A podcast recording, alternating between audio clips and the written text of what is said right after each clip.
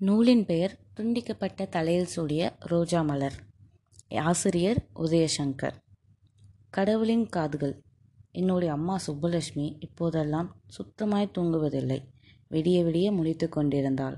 பகலில் உட்கார்ந்தபடியே கோடி தூக்கம் போட்டாள். அவ்வளவுதான். மற்றபடி அன்றாட நடைமுறை பழக்க வழக்கங்களில் எந்த மாற்றமும் இல்லை. தொடர்ந்து தூங்காமல் இருந்தால் மனநிலையின் சமநிலை மாறிவிடும் ஆபத்து இருப்பதாக படித்திருந்த செய்திகள் எனக்கு பயத்தை கொடுத்தது. அப்படி எதுவும் அம்மாவின் மனதில் மாற்றங்கள் நிகழத் தொடங்குகிறதா? நான் அம்மாவை பார்த்தேன். அவள் சாந்தமாக பூஜை அறையில் மங்களாக இருந்து கொண்டிருக்கும் அகல் விளக்கின் வெளிச்சத்தில் மாட்டப்பட்டிருந்த சாமி படங்களை பார்த்தபடி படுத்திருந்தாள். அந்த மங்கலான மஞ்சள் விளக்கின் ஒளி அவளுடைய முகத்தில் படர்ந்து தனி அழகை கொடுத்தது. அம்மாவின் உதடுகள் நடுங்கிக் கொண்டிருந்ததா? அல்லது அவள் ஏதேனும் முணுமுணுத்து கொண்டிருந்தாளா என்று எனக்கு தெரியவில்லை. நான் ஹாலில் உள்ள விளக்கை போட்டு என்னுடைய லேப்டாப்பை பார்க்கிற சாக்கில் அம்மாவை கவனித்து கொண்டிருந்தேன். போன வாரம்தான் என்னுடைய தங்கை சாலாவின் வீட்டிலிருந்து அம்மாவை அழைத்து வந்திருந்தேன். அப்பா இறந்ததிலிருந்து அவளாக விரும்பித்தான் சாலாவின் வீட்டுக்கு போனாள். அதோடு நானும் என் மனைவி ஏஞ்சலும் வேலைக்கு போகும் வீட்டில் அவளை கவனித்துக் கொள்வதில் ஆவலாதிகள் வரலாம் என்று நினைத்தேன். அம்மா சாலா வீட்டிற்கு போகிறேன் என்று சொன்னதும் உண்மையில் நானும் ஏஞ்சலும் நிம்மதி பெருமூச்சு விட்டோம். போன வாரம் சாலா பேசிய பிறகு உடனே பதில் சொல்லவில்லை. ஏஞ்சல் அம்மாவை கூட வைத்து கொள்ளலாம் என்றுதான் ஒரு இரவு கூடலில் சொன்னாள். அதை சொல்வதற்கு நான்கு நாட்கள் எடுத்துக்கொண்டாள் ஏனென்று எனக்கு தெரியும். நானும் ஏஞ்சலும் காதல் திருமணம் செய்ததை அப்பாவும் அம்மாவும் ஏற்றுக்கொள்ளவில்லை. அப்பா அவருடைய முகத்திலேயே முழிக்கக்கூடாது என்று சொல்லிவிட்டார். நான் காதலித்து திருமணம் முடித்ததை விட நான் மதம் மாறி வெங்கடேஷ் என்ற என்னுடைய பெயரை ஜோசப் என்று மாற்றியதை அவரால் தாங்கிக் கொள்ள முடியவில்லை. காதலின் காய்ச்சலில் எந்த மருந்தையும் தின்பதற்கு தயாராக இருந்த நான் ஜாதி மதத்தை பற்றியெல்லாம் கவலைப்படவில்லை. எங்கள் திருமணம் முடித்து ஒரு வருடம் கழித்து அப்பா இறந்த அன்றுதான் என்னுடைய வீட்டில் நான் கால் வைத்தேன். அப்பா தன்னுடைய பிடிவாதமான இறுகிய முகபாவத்துடன் என் மீதான அதிருப்தியை வெளிப்படுத்தியபடி கண்ணாடி பெட்டிக்குள் கிடந்தார். அவருக்கு குடும்பத்தின் யார் மீதும் திருப்தி இல்லை. நான் இன்ஜினியரிங்கில் கம்ப்யூட்டர் சயின்ஸ் எடுத்து படித்ததில் திருப்தி இல்லை. படித்து முடித்து பிளேஸ்மெண்ட் ஆன கம்பெனியில் திருப்தி இல்லை. எனக்கு கிடைத்த சம்பளத்தில் திருப்தி இல்லை. நான் மாதம் மாதம் வீட்டுக்கு அனுப்பிய பணத்தில் திருப்தி இல்லை. என் மீது என்றில்லை. அவருக்கு யார் மீதும் திருப்தி இல்லை. சாலா விஷயத்திலும் அப்படிதான் நான் நான் அவருடைய அதிருப்தியான முகத்தை பார்த்து உள்ளூர வருந்துவேன். எப்படியாவது ஒரு விஷயத்திலாவது அவரை திருப்தியடைய வைக்க வேண்டும் என்று நினைத்தேன். அது முடியவில்லை. ஆனால் சாலா எதற்கும் கவலையே படமாட்டாள் அவள் வெடுவெடுக்கென்று பேசிவிடுவாள். அப்படிதான் இப்போதும் கண்ணாடி பெட்டிக்குள் இந்த உலகின் மீதே அதிருப்தியுடன் படுத்திருந்தார் அப்பா. அருகின் ஒரு நாற்காலியை போட்டு உட்கார்ந்திருந்த அம்மாவின் கண்களில் ஈரப்பசியே இல்லை. உடர்ந்த கண்களுடன் அப்பாவின் முகத்தை பார்ப்பதும் உடனே திருப்பிக் கொள்வதுமாயிருந்தாள். ஏன் அப்பா அப்படி இருந்தார் என்று எனக்கு புரியவில்லை. அம்மா ஏதாவது பேசுவாள் என்று நினைத்தேன். என்னை பார்த்த அவளுடைய கண்களில் எந்த பாவமும் இல்லை. அம்மா பேசிக்கொண்டேதான் இருப்பாள்.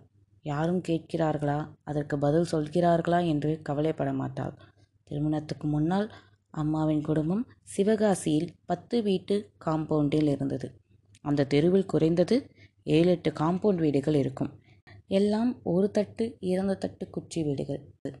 வீட்டின் பாதி தீப்பெட்டி கட்டைகளும் குச்சிகளும் தீப்பெட்டி அட்டைகளும் பசை சட்டிகளும் அடைத்து கிடக்கும். அம்மா சுப்புலட்சுமியின் வீட்டில் ஒரு கிளி இருந்தது.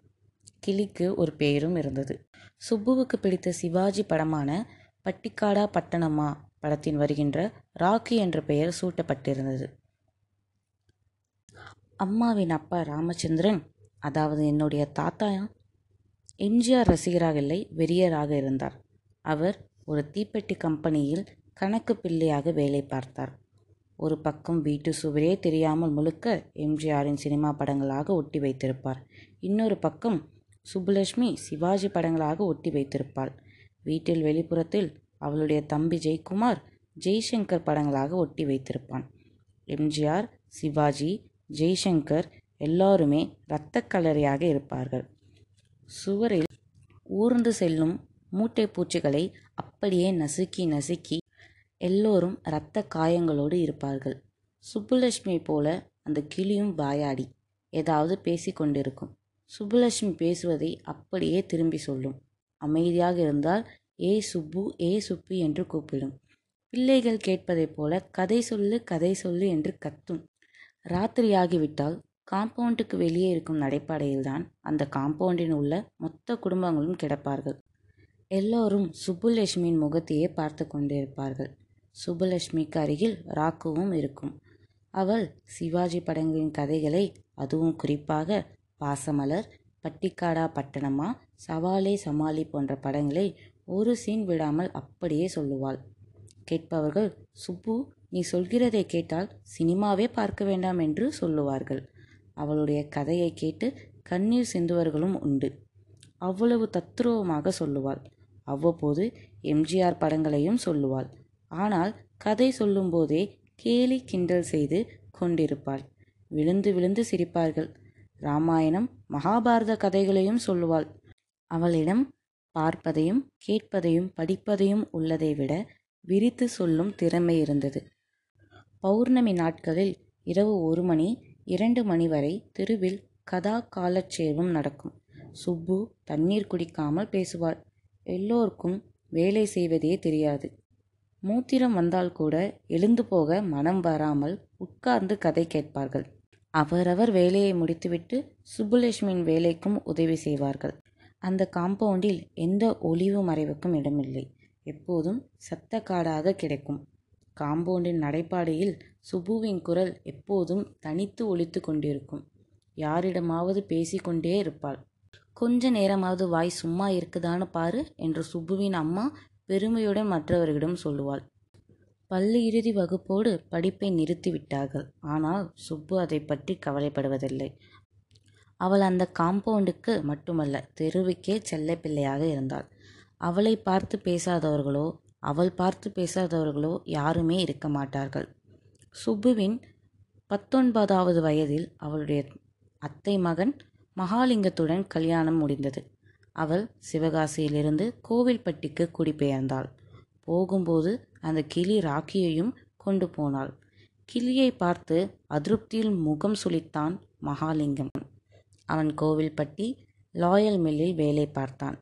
ஷிஃப்ட் வே வேலைக்கு போன நேரம் போக மற்ற நேரங்களில் தூங்கிக் கொண்டே இருந்தான்.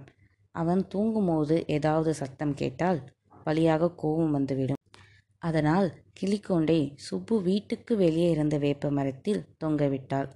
ராக்கு ஏதோ காட்டுக்குள் விட்ட மாதிரி கூப்பாடு போட்டு கொண்டே இருக்கும். நல்ல வேளை அந்த சத்தம் அவன் எழுப்புகிற அளவுக்கு இல்லை. அவன் முழிக்கும் நேரங்களில் சுப்பு பேசினால் அவன் முகத்தை சுளித்தான் காது கேட்காத மாதிரி பதில் சொல்வதே இல்லை. அவன் அவளை பொருட்படுத்தினானா என்று கூட தெரியவில்லை. ஒரு நாளைக்கு அதிகமாக பத்து வார்த்தை அவளுடன் பேசினால் பெரிய விஷயம். அவள் பேச ஆரம்பித்ததும் அவன் தூங்கி விடுவான். சுப்பு ஒரு முறை கேட்டதுக்கு எனக்கு பிடிக்கல. நீ சலசலன்னு ஓலப்பாயில நாய் மூண்ட மாதிரி பேசுகிற பிடிக்கல என்றான். ஆனால் அதற்கெல்லாம் சுப்பு அசரவில்லை. அவன் தூங்கும் வரை ஏதாவது பேசினாள். இரவு கூடலின் போது பேசினாள். பேசாமல் அவளால் இருக்க முடியாது. அவள் வேலைக்கு போன பிறகு கிளிக்கூண்டை எடுத்து ராக்குவை வெளியே விடுவாள். ராக்கு அவளுடைய தோளில் உட்கார்ந்து கொள்ளும். ராக்குவிடம் அவள் பேசிக்கொண்டே இருப்பாள். அது ம் கொட்டும். இல்லையென்றால் கொஞ்சி கொஞ்சி பேசிக்கொண்டிருக்கும் வீட்டுக்குள் அவள் பின்னாலேயே நடந்து போய் கொண்டிருக்கும். அவள் இருந்தது தனி வீடு என்பதால் பக்கத்தில் இருந்தவர்களே வெகு தூரத்தில் இருந்தார்கள். ராக்கு அவளுடைய உற்ற தோழியாக இருந்தது. ஒரு நாள் அயத்து போய் மகாலிங்கம் வீட்டில் உறங்கிக் கொண்டிருந்தபோது ராக்குவை திறந்து விட்டு விட்டாள். ராக்கு பேசிக்கொண்டே வலது பக்கமாக ஒரு படுத்திருந்த மகாலிங்கத்தின் மீது ஏறி நின்றது. அப்போது சுப்பு அடுக்கலையில் கைவேலையாக இருந்தார். வாசலில் பூனையை பார்த்த ராக்கு பயந்து போய் கீச் கீச் என்று கத்தியது. காது கருக்கில் அந்த சத்தத்தை கேட்ட மகாலிங்கம் கையை ஓங்கி வீசினான். மில்லில் ஸ்பின்னிங் டிபார்ட்மெண்ட்டில் கண்டுகளை சுழற்றி காய்ந்து போயிருந்த கையின் வேகத்தில் ராக்கு தூரத்தின் சுவரின் மோதி விழுந்தது.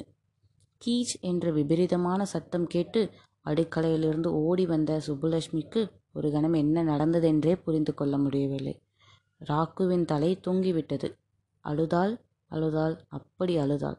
மகாலிங்கம் எதுவும் பேசாமல் திரும்பி படுத்துக்கொண்டான் இப்படி ஒரு ஊமை கோட்டானுடன் குடும்பம் நடத்த முடியாது என்று அவனோடு கோபித்து கொண்டு அன்றே சிவகாசி போய்விட்டாள். அவனும் கூப்பிட வரவில்லை. வீட்டில் அப்பா அம்மாவின் நிர்பந்தத்தினால் திரும்பி வந்தபோதும் அவன் எதுவும் கேட்கவில்லை. எதுவுமே நடக்காத மாதிரி இருந்த அவனை பார்க்கும்போது ஆத்திரமாக வந்தது. அவனை பார்க்கும்போதெல்லாம் ராக்குவின் ஞாபகம் வந்து அலையடித்து கொண்டிருந்தது. அந்த வீட்டில் எல்லா மூலை முடுக்குகளிலும் ராக்குவின் சத்தம் அவளுடைய காது கருக்கில் கேட்டுக்கொண்டே இருந்தது. கொஞ்ச நாட்களுக்கு அவளும் அவனை மாதிரியே பேசாமல் இருந்து பார்த்தாள். நெஞ்சில் ஏதோ பாரத்தை வைத்த மாதிரி இருந்தது. நெஞ்சை அடைத்துக்கொண்டு வந்தது. மறுபடியும் பேச ஆரம்பித்து விட்டாள். அவன் பதில் சொல்வதை பற்றி கவலைப்படாமல் யாரிடமோ பேசுவதைப் போல பேச ஆரம்பித்து விட்டாள். சில நேரங்களில் தனியே தனக்குத்தானே பேசவும் செய்தாள். குழந்தைகள் பிறந்தபோது சில வருடங்களுக்கும் குழந்தைகளிடம் பேசி கொண்டிருந்தாள்.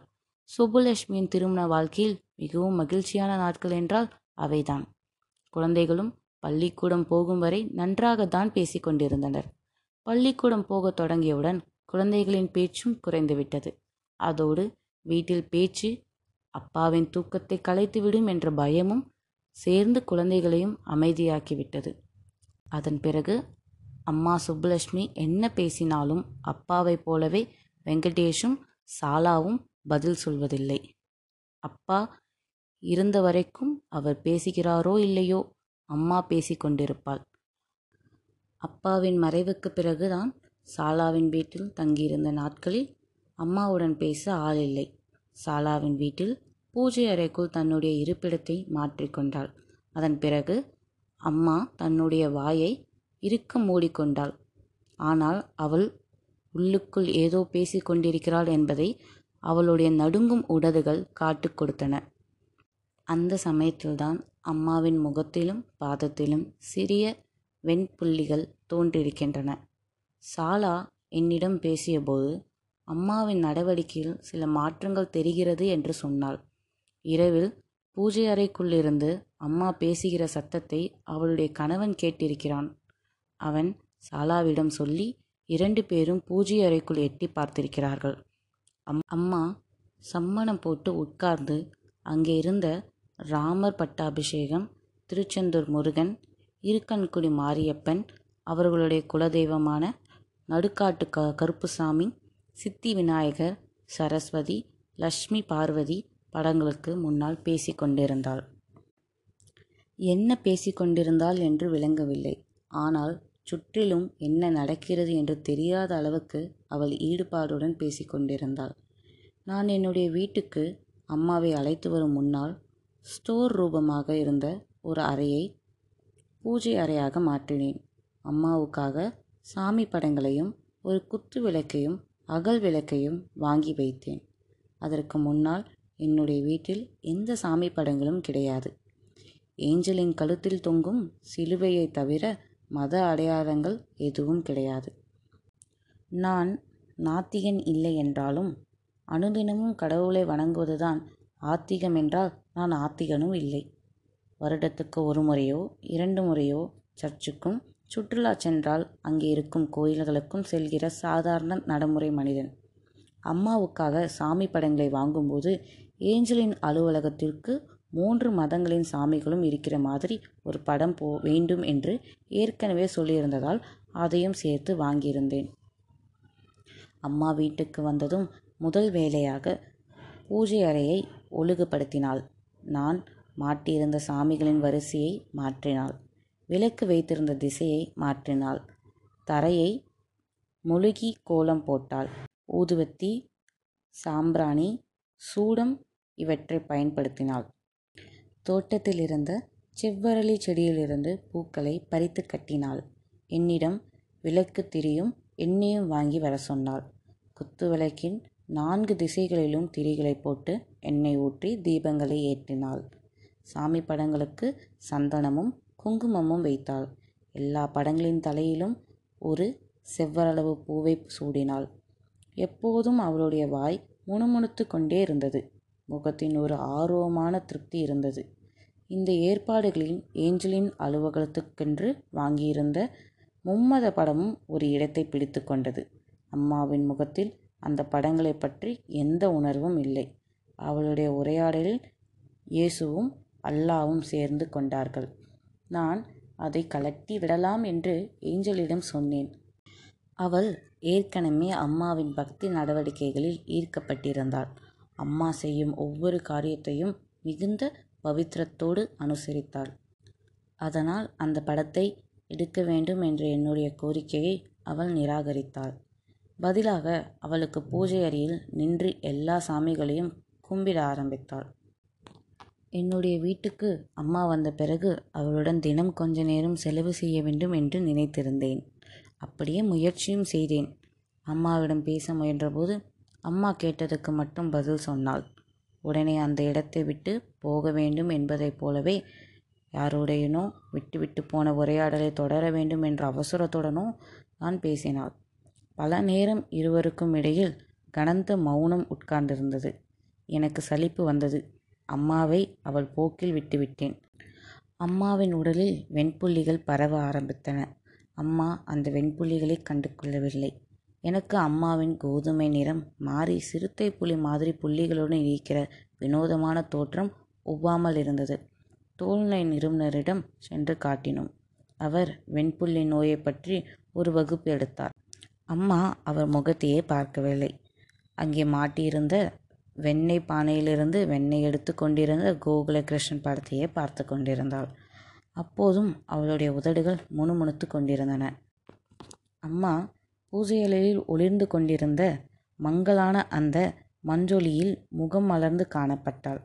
அவளுடைய முகம் ஒவ்வொரு சாமியையும் நோக்கி திரும்பியது. உதடுகளிலிருந்து ஏதேதோ சொற்கள் இடையறாத அருவியைப் போல கொட்டி கொண்டிருந்தன. என்ன பேசுகிறாள்? என்று தெரியவில்லை. அவ்வப்போது ஒரு தியானம் போல கண்களை மூடி மீடி திறந்து கொண்டிருந்தாள். பேசுவதற்கு இடையில் சிறு இடைவெளி விடுவார் அந்த இடைவெளிக்கு புறம் சரிதான் என்பதைப் போல தலையாட்டுவாள். சில சமயம் புன்முறுவல் பூப்பாள். சில சமயம் புருவங்களை உயர்த்துவாள். சில சமயம் முகத்தை சுளிப்பாள். அவள் முகத் அபூர்வமான பாவங்களை நான் கவனித்து கொண்டிருந்தேன். நான் கவனித்து கொண்டிருக்கிறேன் என்று தெரியுமோ தெரியாதோ? அம்மா சுற்றிலும் என்ன நடக்கிறது என்ற உணர்வே இல்லாத மாதிரி அவள் ஒரு தனி உலகத்தில் இருந்தாள். அன்று இரவு பூஜை அறையில் படுத்து கடவுளோடு பேசி கொண்டிருந்த அம்மாவை எழுப்பினேன். அம்மா எழுந்து உட்காராமல் படுத்தபடியே என்னடா வெங்கி என்னம்மா பண்ணிட்டு இருக்கீங்க பேசி கொண்டிருக்கேன். யாரோட பேசிகிட்டு இருக்கீங்க? இது கூட தெரியலையா? கடவுளோட பேசி கொண்டிருக்கேன். கடவுளோடையா? ஆமாண்டா ஏஞ்சலோட கடவுளோட கூட பேசினேன். அவங்க பேசுகிறாங்களா அப்புறம் ஏமா ராத்திரியில் தூங்குகிற சாமிகளை தொந்தரவு பண்ணுறீங்க டேய் நான் எங்கே தொந்தரவு பண்ணுறேன் அவங்களுக்கு தூக்கம் வராமல் தான் என்னைய கூப்பிட்டு பேச சொல்கிறாங்க மற்றவங்க மாதிரி இல்லையடா. சொல்கிறத காது கொடுத்து கேட்குறாங்க அதை சொல்லும்போது அம்மாவின் கண்களில் ஒரு மின்னல் தோன்றி மறைந்தது. எனக்கு கண்களில் உப்பு கரித்தது.